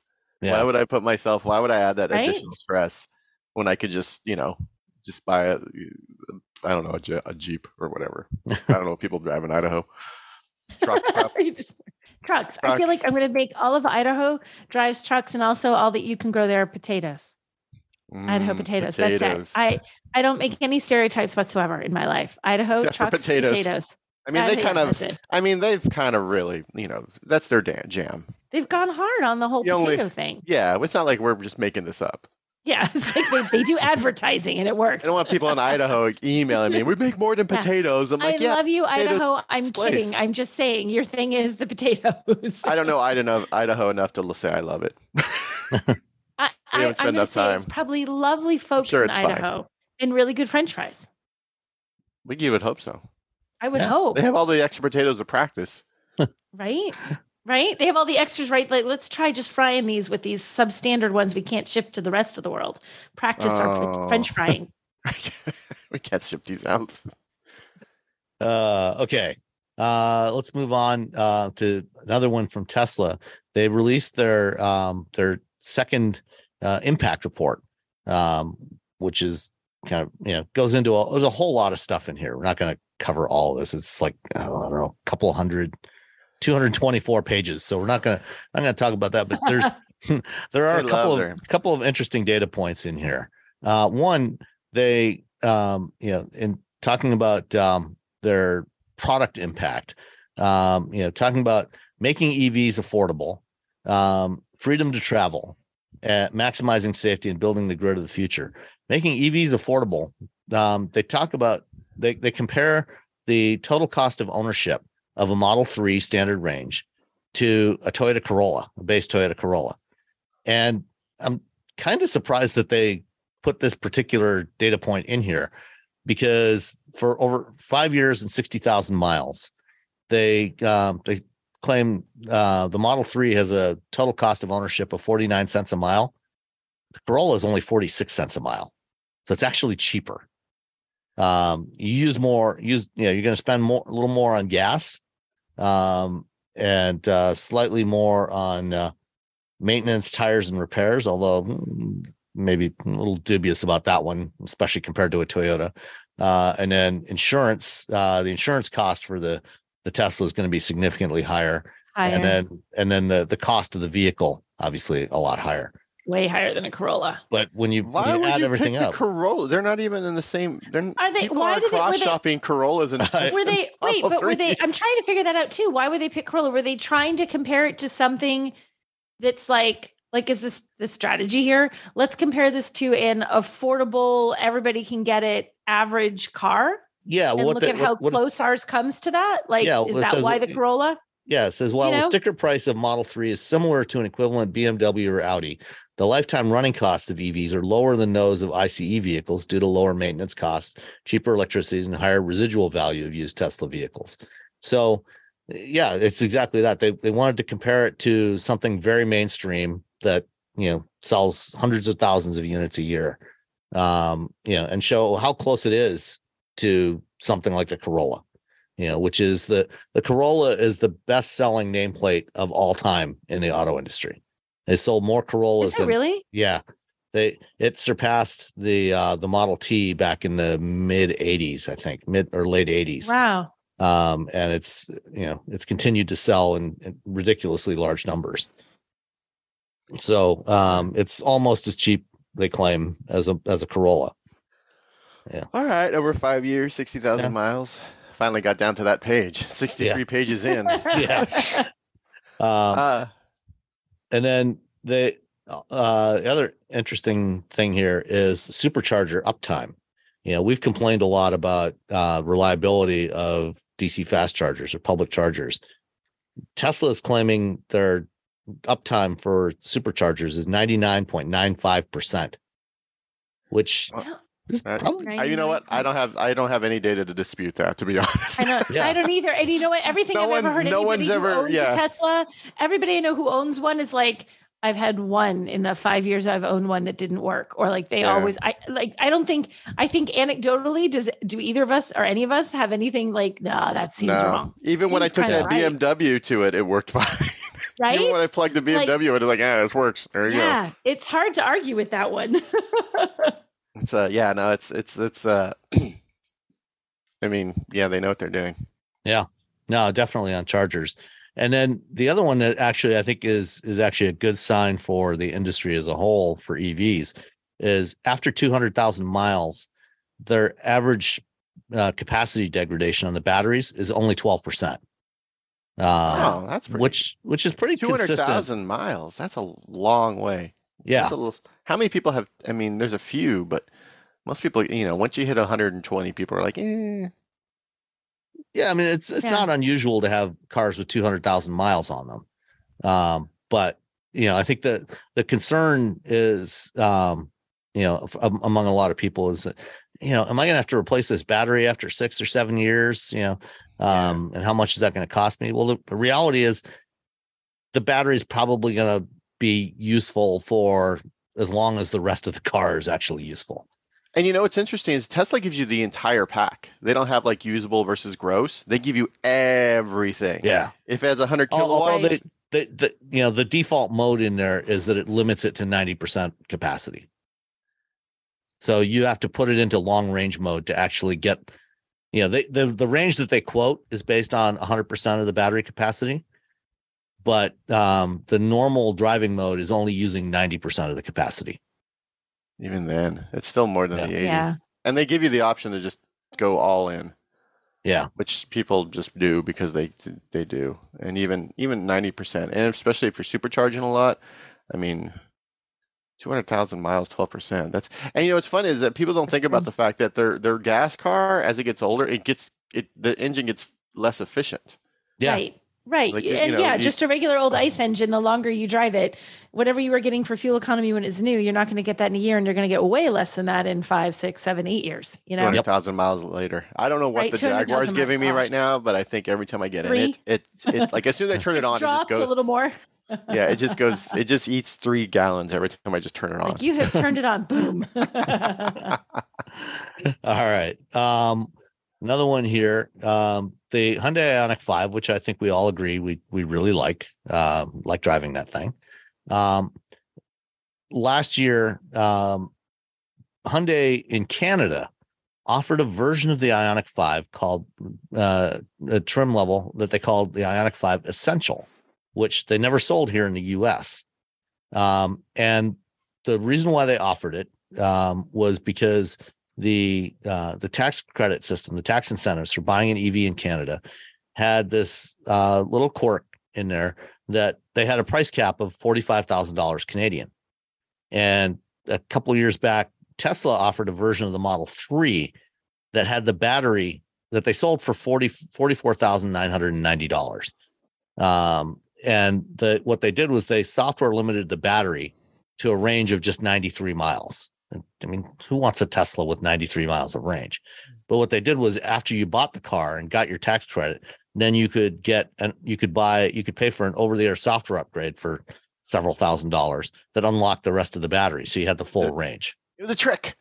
Um, Hyundai took a little bit different approach to this. It went too far. instead, instead of software limiting the battery, um, they left, you know, they actually physically decontented the system. So Tesla didn't actually decontent the system. They just gave you, they limited your access to some stuff like the battery. Hyundai actually took stuff out of the car, like the whole DC fast charging circuit. So this guy um, in this article bought um, a Hyundai Ioniq Essential, um, and then took it to um, an EV fast charger uh, or to a DC fast charger, and was trying to figure out how to plug it in. He couldn't plug it in, and so you know he started posting some stuff online in a forum, you know, trying to figure out what or you know what what he had to do to to fast charge it.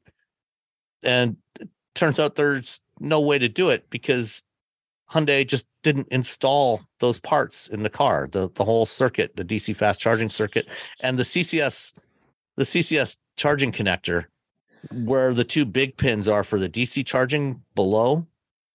There was just a, pe- a solid piece of plastic there. There It's was like a no PHEV. there. Yeah. It's like a PHEV. Yeah, so you just had all you had access to was the the the standard J1772 connector. So you could only do AC charging on this. Um they they apparently didn't sell very many of these. Um I think it was like uh oh yeah, they only they only sold 30, 30. of them. Yeah, they only sold 30, so they didn't sell very many. Yeah. So fortunately, there's you know your your risk of getting one of these is pretty small, but if you are in Canada, um, and you're buying a, an Ioniq Five, Oh my gosh, that would be terrible. you know, make sure you check for that. Do not get the Ioniq Five Essential. Whoa. Yeah. That would be that would be somewhat disappointing if you managed to did, do that. especially A little since bit. you know, especially because this car is capable of charging so quickly. You know, Yeah. the that's that's the one thing you don't want to leave off the car. Does it have the same range? Uh, yeah. Um, I think it Just just can't charge fast. yeah, I think it's the slow. the standard range version. You know, so it's like 240 miles or something like that. Wow. So it's the the smaller battery, I think. Um, I mean, if you could get one for like twenty thousand, I'd still, I'd probably do it. yeah, yeah. you get well, can you fast charge it? No, but I can drive the hell out of it. but I have That's to go three- home. right by my it's three- house. 300 354 kilometers, so about 240 miles of range. Um, but you just can't. There's just no fast charging available. You just gotta charge it home every night. Yeah. Hella slow. So, all right. Um, wow. and then last one, uh, the end of the Chevy Bolt. I'm so confused. Why? So, okay, so here here's what I think. I I I I, talked a little bit to Sam. I think what happened is like they had the bolt. They were they were already planning on getting rid of it this year. It was sort of you know rumblings that it was going away, but then they had battery the battery issues, and they're and after the battery issues, I'm sure they were like, oh, we definitely have to get rid of it because no one's going to Mm. buy this car. No one. Everyone's 'cause they're- afraid of it now. Yeah, it's it's gonna catch on fire. No one's gonna buy this Mhm. car anymore. That's the end of it. Let's just run it out and be done with it. Let's put some put some discounts on it, and maybe we'll we'll sell a few units. And then it turned out to sell really well. Like everyone's like, "Oh, you fixed the battery? Cool. Yeah. I would totally want one." And You- you're like, you know, "What? you- What? What?" You offer a 260 mile range EV for twenty six thousand dollars. Um, suddenly people actually want it. Yeah. Everyone's like, Yeah. woohoo. And so I think they I think they they they're like, "Uh uh oh." We are, but we already have, you know, we've already set aside the production for all these other vehicles, and the fact that they kept like touting the Silverado, like, "Well, we're making the Silverado," I'm like, "Don't, don't, come on," because the people who are buying a Bolt aren't buying a Silverado. They want an inexpensive, small EV to drive around, saying, "Hey, we're getting rid of this, but we're going to build a giant truck with a huge battery that you can't afford." Mhm. Yeah, right. Well, this to- big to- expensive thing. to, to be fair, you know they are launching the uh, Equinox EV. Um, Oh yeah, they, it, it- but it's you know it's it's it's a bit more expensive, but also I mean they kept talking about you know that press release Silverado, Silverado, Silverado. Yeah, well, because that's what they're going to build at that plant. Uh, you know, they're starting Silverado production in Detroit uh, sometime in the next couple of months, and and then um, they're going to add production at the Orion plant north of Detroit um, for Silverado and Sierra. Um, uh, you know, I'm sure that you know while Chev, you know GM likes you know the being able to sell a whole bunch of EVs, um, the the reality is they're probably losing several thousand dollars, many thousands of dollars on every one of these that they sell for twenty seven thousand dollars. Um, because even when it was you know thirty four thousand or thirty seven thousand dollars, they weren't making money on this thing. Of course, you know they were only selling twenty five thousand a year, and then they went and sold twenty thousand in the first quarter this year, Yeah. because now of the low selling- price. economies of scale, Sam. Yeah. Because they'll sell a hundred thousand. If they keeps up, they'll sell a hundred thousand units this year. Yeah. On the last year of a car that came out forever ago, and they did 0 Mhm. marketing on it. That's the other weird thing is that when the when the Bolt came out, they like had us drive it 17 times. Mhm. Like they made a big deal about how they it came out before the Model 3, Yeah. and the first ones were delivered in Fremont. You know where Yeah. the Model 3 is being built. Well, yeah, and then, I mean, the, and the- then the- it was just radio silence for years. you know, the, the, the, the drive program, you know, that they did, you know, from we started, we uh, took off from a hotel in Palo Alto that was like a mile from Tesla headquarters. Yeah, and drove, you know, drove out to Half Moon Bay and then up to San Francisco. Yeah, and it was a great car to drive in San Francisco because it's so small. It's, it's a lot easier to maneuver around. in Right, that right. So no, it's a it's. I mean, it's it's. I, I mean, I wish they could they could keep it going. Yeah. I wish they would keep it going. I wish they, or at least say, hey, we have another car that's well, mid twenties, that's coming, that's on the uh, the Ultium platform. Yeah, I mean the, the Equinox is supposed to start at thirty grand. That thirty thousand dollar version is probably not going to be out until sometime middle of next year. Yeah, I think they said fall 2024, which means they'll probably get Yeah, or spring 2024. So uh, it's yeah, I don't a know. Little, they- so like, which think- means summer, which Yeah. really means summer 2024. yeah. Um.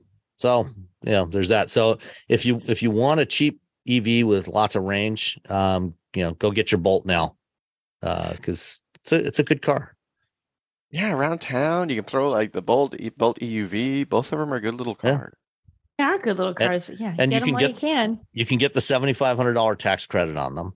Yeah, you get- um and, and then you know in some states you can get another like in colorado i think you can get another 2500 so you can get you can get these things for under $20000 net There was there was every once in, for a while you could uh there were uh, lease deals where you can get it for like ninety nine dollars a month, yeah just like ridiculous lease Wow. deals. So I don't know if they're gonna stupidly cheap. because they're because they're you know they're selling so many of them now. I doubt we're gonna get that lease deal because they don't have to do it. But man, I remember because it was a it was a Costco lease deal. I don't have a Costco card because it's just me and my wife, and we don't need you know a pound you know a pallet full of top ramen. Uh, but I was like, oh man, I'm like it's it's it's, it's I can't afford not to get a Chevy Bolt for a hundred dollars a month.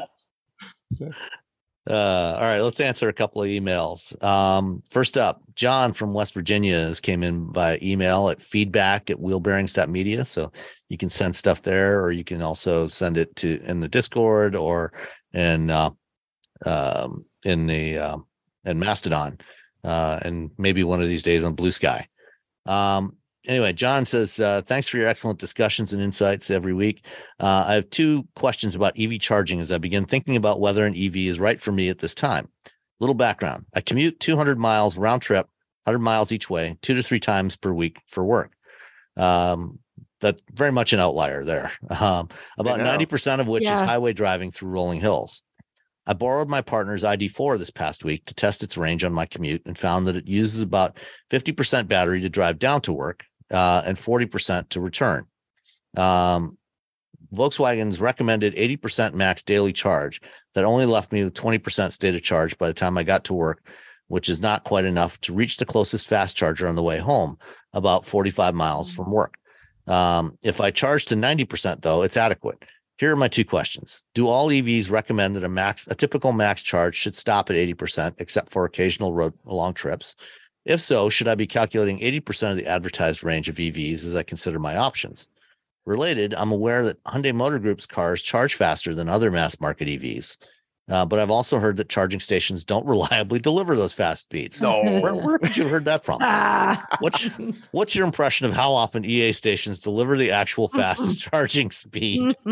and is it really worth considering Hyundai Kia's faster charge time is a plus over other manufacturers if your impression is that the speed is not reliably as fast as Hyundai Kia cars can handle? So first up, uh, you know the charging beyond eighty percent charge. Um, I- You know, we charge our we we I just said because we're slow charging it. You know, we charge it at night Mm-hmm. at home. I, I we charge it ninety percent. I'm saying "Eh, whatever. Yeah. Well, is- because I'm not I'm not fast charging up to to ninety percent. I'm I'm slow charging. Well, and I think Yeah. even so, like if you're even if you're fast charging, that 10 to 80 percent is the sweet spot. So that even if you're plugged in at a fast charger, when you hit 80, you can kind of watch wherever it was, no matter what the charge you mm. were the getting. speed, yeah. It's, it goes like "Boo," so it, it throttles itself back. So it's not like you're still fast charging from that 80 to 100. So if you want to go a little higher, you can, and you're not like you're technically not necessarily fast charging it anymore. right it's and fine. and the and the you know the the reasoning behind the you know limit you know kind of tapering off after 80% or 85% is because you don't want to overcharge the battery you know, when you're fast charging, you know, it's really easy to overshoot that 100% mark. And where you start to damage the battery is when you go past that 100% charge. That's where it starts to cause degradation to the battery. So that's why everybody basically caps it, you know, somewhere between 80 and 90% and then tapers off and, and drops it off to a slow charge after that. So Mhm. if you're charging at home, you can you can safely charge to 100% all the time Charge it right up. Yeah. Um you know and is you know as long as you, you know you're using a good charger you can charge it to 100% and you'll probably be fine you probably won't have any issues and then you know if you're char- if you're fast charging then limit it to 80% um so that you know that would be my suggestion there. Um and then you know is it worth going for a Hyundai Motor Group EV for the fast charging? Well um i think you know our our impressions of Like, electrify so, america. So it's like a- 230 to 240, you know, around there for for the charging rate for the Hyundais. And so what's the charge rate for the I, ID4? Like 70, 80? Uh, even know it no, it's offhand. it's 130. So 130. So even though I'm never, I, I think I've only gotten like to I've gotten like 236, like maybe twice with a Hyundai with a Hyundai Motor Group car. I'm still hitting like 170, 190, you know, 200 um, at EA stations with it. So it's not I'm I'm not getting like the full speed, but I'm going quicker than than you know than say what I would gotten at you know if I was lucky and I, the ID4 was able to to charge it at full speed. It's such a weird thing because if I had an ID4 and it's like what'd you say it was again one 130. 130, I'd probably get like maybe 90 or 100. I don't know why that's the way. like we're only going to give you uh, uh, like 80% of what your car can do. that's the... Yeah. the the other thing to consider is you know you're probably gonna have this car for a few years. And you know, we're right at the beginning of the the NEVI program, the the charging infrastructure build out, you know, it's funded by the federal government. And so over the next several years, there's going to be a lot more fast chargers being installed. So by the time you replace this vehicle, um, then you know at some point in between now and then, there's probably going to be more than that one EA station. You know, 40, 45 45 mi- miles from from Oh, your work. A- I Um, still even even with it being like if you're if you're finding charging stations and I you know I'm a super big fan of EA um and how their charging stations work but even if they're not working well sometimes they do. Even if you're not always finding a charging station that gives you that full charge sometimes you will. Um and if you're on a road trip you never know. So I think having that I would still look for one that has that capability even if you're not using it all the time I still think it's great. And like Sam said, it's increasing number of chargers. The technology is getting better. The chargers themselves are getting more robust. All those reasons. It's not like you're selling this tomorrow. You're Yeah. going to hold on this for a little bit. And the longer you have this, the better that network is going to get. So I would still be tempted to go for the Hyundai group because of how their vehicles charge. one one other thing to consider you know if you is you know whether if there's an outlet an electrical outlet at your workplace where you might be Mhm. able to reach you know if you can even if it's just a 120 volt outlet you know if you can plug in there you know Yeah. when you get to work in the morning and you know charge for eight hours so you get you're gonna like put you're gonna put some miles back on there maybe Right? like seven miles an hour added after eight hours. That's that 45 miles. yeah That's 45 miles. Yeah. You're good. So, uh, you know that that might be enough. You know, so you know, talk to your boss. You know, see, yeah, see, well, see if there's an outlet that's near where you, where you can park. You don't get a hundred foot like like like like Yeah. cable like the don't do Yeah. that. Yeah, do not get a hundred foot extension cord. No. Uh, but if you can, you know, if you can reach it with the you know with the charging cable that comes with the car, uh, you know, or like with a you know twenty foot you know proper charging cord, um, then you know that's that's another option for you. yeah. All right. Plus, whatever you're Um, using right now, I mean, you're you're still an outlier. If you're if you're driving your regular gas car, I mean, we, we just just I mean, we got a few years. It's not a you don't have to rush. If you already have Don't have to another car, um, but if you're like you know, if you want to be a good person for the earth, then wow. Look at him being, if you want to be a good person for the earth, not being judged at all. I got two gas cars and a Vespa in my driveway, so I'm yeah. All right. Next up from uh, longtime listener Bryn Barenshausen. Uh, says, "Hey friends, been a little while since I rode in, but this weekend I finally got around to stopping into my local Hyundai dealership to test drive an Ioniq Five. So I wanted, uh, I've wanted to for some time, but they never had inventory to do so. Overall, the Ioniq 5 is a great car and would be a really attractive EV for a lot of people, but it is not going to get me to trade in my Model 3. They also had an Ioniq 6 on the lot. It was it was already sold, so I couldn't drive it or sit in it, but I was able to get a look inside and at the trunk space. Two things are keeping me from trading my Model 3 for an, either Ioniq: storage space and technology. Despite the Ioniq 5 being a hatchback, I felt like there was considerably less storage space than in my Model 3.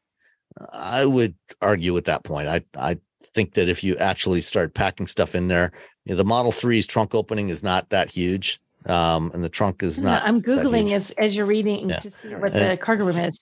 Say what you will about Tesla, I sure have plenty of gripes, but they they've really nailed it with the functionality of the Model 3. The large frunk, uh, huge trunk and spacious uh, deep well in the trunk mean I can pack it full for road trips to visit family without having to lose the back seat. Uh, I know that wouldn't be the case with either Ioniq. The Ioniq 6 has an especially small trunk by comparison. He does have a point there. Furthermore, the tech seems good, but it's not Tesla good. Uh, I don't. I, I, don't know about that. I think I know, think Hyundai... what, I I think the tech that that uh, really the, the the Tesla tech is that charging network and the fact yeah. that the Tesla like integrates so well in that network is like I want to go from here to here and it's like oh very quickly and very easily it tells you where you got to stop.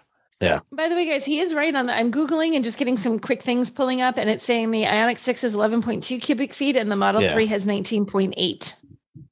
I think it was the um, Ioniq okay. Five. What about the five though? Yeah, the, I mean, the, the oh, six... Ioniq Five was he doing? Why did I thought it was yeah. Ioniq Five? Well, he's I mean, talking about both. I mean, the, six. The, the, six trunk is definitely small because you you've got that shape, you know, that sloped rear back. Oh. So the tr- the Ioniq Six trunk is small, but the five does have quite a bit of cargo space. Um, let's, let's see. see. Uh, anyway, again, I'm no five, Tesla fan. It says 27.2. There okay, you go. Okay, so it's pretty close, and yeah, and I would argue that it's actually probably more usable space um, mm-hmm. easier to use than than in the Model Three. But you know, that's anyway. Just curious. Yeah. Um, I'm no Tesla fanboy, but Tesla and Rivian's tech first approach really speaks to me, and I felt it was just a little lacking in the Hyundai. Uh, still would recommend the Ioniqs to someone who hasn't been ruined by Tesla like I have, or who wants a more conventional car. I'm just hoping the refreshed Model 3 comes with a softer suspension for a smoother ride. If so, uh, uh, they'd likely get a repeat customer out of me. Otherwise, my eyes are on the VW ID7. ID7. Ooh, that's a big one. Yeah, mm. and the the ID7 is quite a bit larger, and it is a hatchback too, which also again makes that cargo area a lot more usable than the conventional trunk of either the the Model 3 or the uh, uh, Ioniq 6. I'm just happy he's looking at sedans. Yeah, me too. Definitely. All right. Last one is from Kevin Gray. Um, hey, Wheel Bearings crew, I'm looking for a new car, and the 2024 uh, Subaru Crosstrek piqued my interest. The only problem I've always heard buying the first year of a mm. car is a bad idea. Does this still hold true? Also, if it does for a tw- uh, if it does this for a 2024 model, does that mean changes wouldn't be made until fall of 2024 or for the 2025 model? Uh, thanks oh, for your gosh. help, Kevin. I mean, that is the going wisdom, right? Like everyone will tell you you shouldn't buy the first model year of any vehicle because they test them like crazy. But then once they get in the real world, they There's do always things. find weird things. And it'd be like, oh, they didn't test it. You guys, they put like so many miles on these. But when real people drive them, things are found. So real, real people break stuff. Real people break yeah. stuff in ways that even engineers don't generally. So, I mean, they try and test them. But I think, I don't know. I, uh, but I have bought the first model year of cars. So as I say that, I did it. I did yeah, it. so okay. I so I mean, like, and everyone's like, "You're crazy." I'm like, "I did anyway," and I I lived. I survived. and you know, I think particularly in the case of something like the Crosstrek, you know, the the the new Crosstrek is not something that is dramatically different from the previous, the current generation Crosstrek. Mm-hmm. You know, it, it still has the same engine, it has the same powertrain, it's mostly the same suspension. It's mostly the same technology. You know, it's in a lot of ways, it's more like a mid-cycle refresh. You know, yeah. It, if it not, was like the all new Subaru come up with a new badge name and a new engine name, I might be a little bit like Puma. it might be yeah. a little bit I mean, yeah. Like if you were, if, if you were thinking of say the Subaru Solterra, you know, I, mean, would that's hold a something. little bit on that. Yeah, that's I would Not that the completely wheels were falling off of that or anything. No, yeah, but I would wait. But yeah, for the Crosstrek, uh, go for it. I think you're fine. Yeah, Yeah. I would buy gonna it at I wouldn't a lot of hesitate to buy value. it if that was the worry. Yeah. You got the big infotainment screen now. All right. Um, finally, um, before we say goodbye, uh, I have an interview that I did with uh, Lori Wittman from Cox Automotive. Uh, she is the president of retail solutions at Cox Automotive. We talked uh, at the New York Auto Show. Um, and uh, so, as president of retail solutions, uh, she oversees the growth and strategic direction for the powerhouse brands Auto Trader, Kelley Blue Book, Dealertrack, Dealer.com, VinSolutions, and Xtime. So all the all the publications, she's she's responsible for all that stuff. Um, so Lori and I had a chat about uh, what's um, you know kind of what's going on in the the retail side of automotive because Cox does all kinds of stuff with dealers. You know they have a whole bunch of different businesses. So we talked about some of you know where things are going as far as inventories and a bunch of other things. Um, so it's about a 15 minute conversation. Uh, and I will put that on here right after we say goodbye and see you next time. Bye. Bye. Bye. So over the past couple of years, um, it's been really difficult for consumers to buy uh, both new and used vehicles due to the limited inventories. Um, and how and that's obviously led to a lot higher prices. Uh, you know, both in terms of availability of vehicles being biased towards the high end, and and then of course dealer markups, which everybody except dealers seems to hate. Um, so you know, how um, is the situation getting any better this year? Well, what we're seeing is that as interest rates, you, you've seen the Fed slowly take interest rates up. Well, as that occurs, then they it does push some buyers out of market. So what we've seen is that there are some prices declining um, on used cars specifically relative to that. And I think you know, I think there was another adjustment this week, maybe even, or maybe Peter, it was last yeah, yeah. But so I think as that continues to happen, I think we will see um, prices decline a bit because of that. Uh, but I think the other factor is that as I talk to dealers, one of the things I've heard is that new car inventory is starting to come back a bit, which should also help on the new car side. Okay.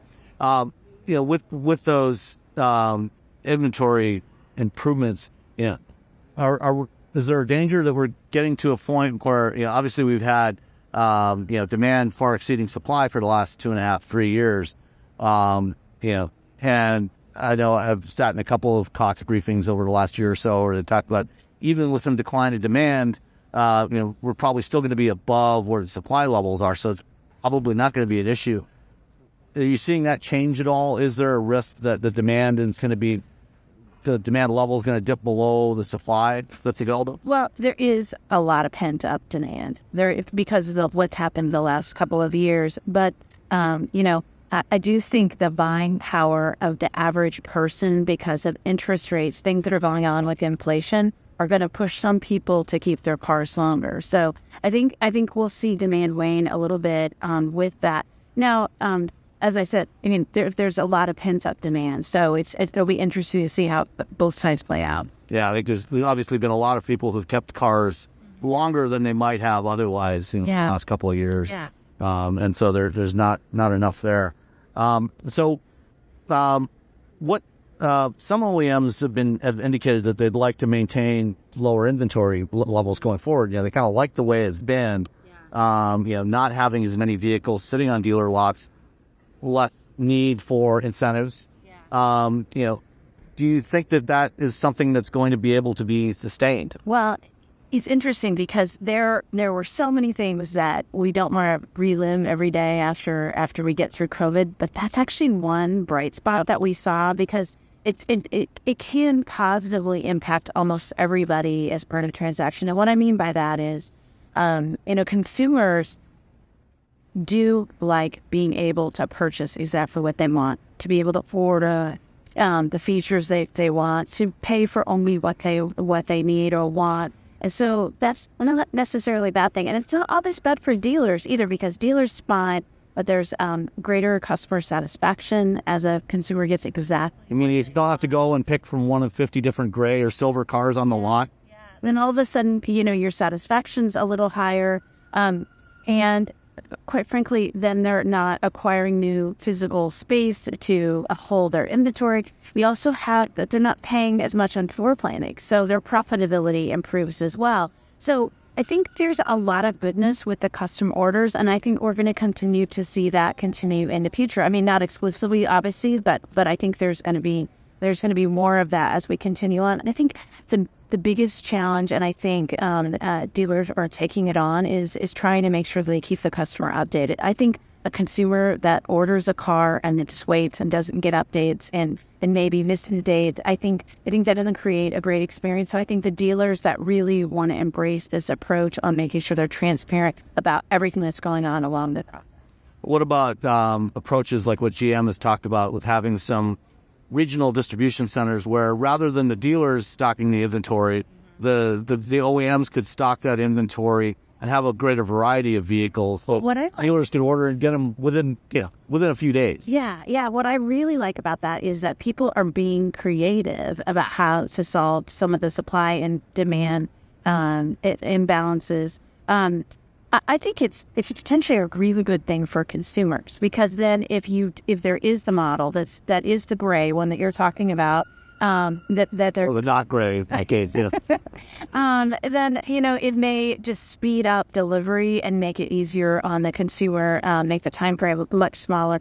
Now, um, you know, I think I haven't spent a lot of time talking to dealers about how this affects their business model, but I mean, a satisfied customer is always a good thing, especially if you're trying to get repeat customers, you're trying to get people in for service. So I got to imagine at some level it's good for dealers. So obviously, right now we're we're also going, you know, accelerating this change towards electrification, which has a big impact on dealers, yes. uh, you know, in terms of their their revenues after sales for service.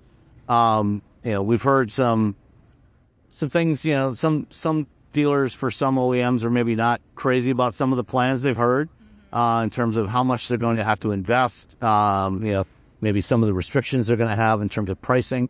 What what are you hearing through Cox uh, from dealers? Yeah, in, in, different levels of investment. I feel like every manufacturer has chosen almost a different path to take with their dealers, and I think the ones that are probably going to be the most successful are, are kind of heading down that path together and, and having a dialogue because what, what I know for talking to dealers, and I talk to a lot of them, and they have a lot of customers across the country, is that they they see this as a great opportunity to be part of the conversation.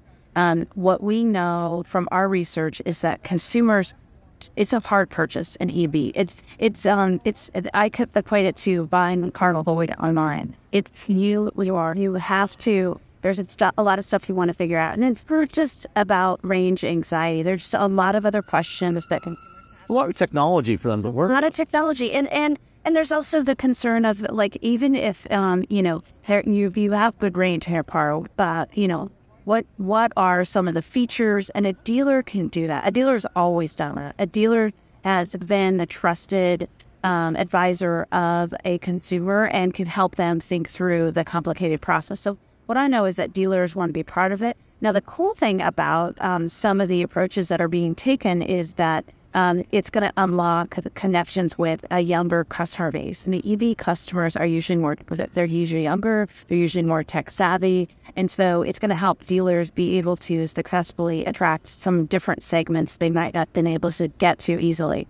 Yeah, with some of the, the newer players in the, the market, Rivian, Tesla, Lucid, uh, VinFast, they're not going the traditional franchise dealer route. Yeah. Um, and you know, a lot of consumers buying those vehicles say, "Yeah, we like not having to deal with a dealer." Not everybody is crazy about you know dealing with uh, working with traditional dealers, and you know what, you know, obviously you know dealers are trying to protect their their turf, you know, by trying to enforce franchise laws, but what are you hearing from dealers about you know how they might evolve? Well, and I think we've seen some success with some of those new entrants in the space, um, and I think that we've also learned a lot from some of the models they've used, and and I think that's that's goodness, right? Because I think we can all evolve as an industry.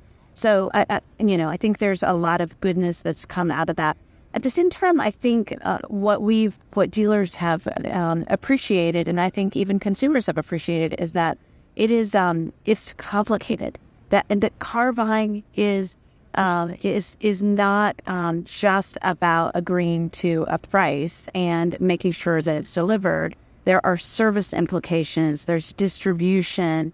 There's um, all types of things that have to happen. It's it's a it's a it's a more than just a one time event. And i think that's where as you know what i've heard from dealers is many times a customer has more questions after they go home.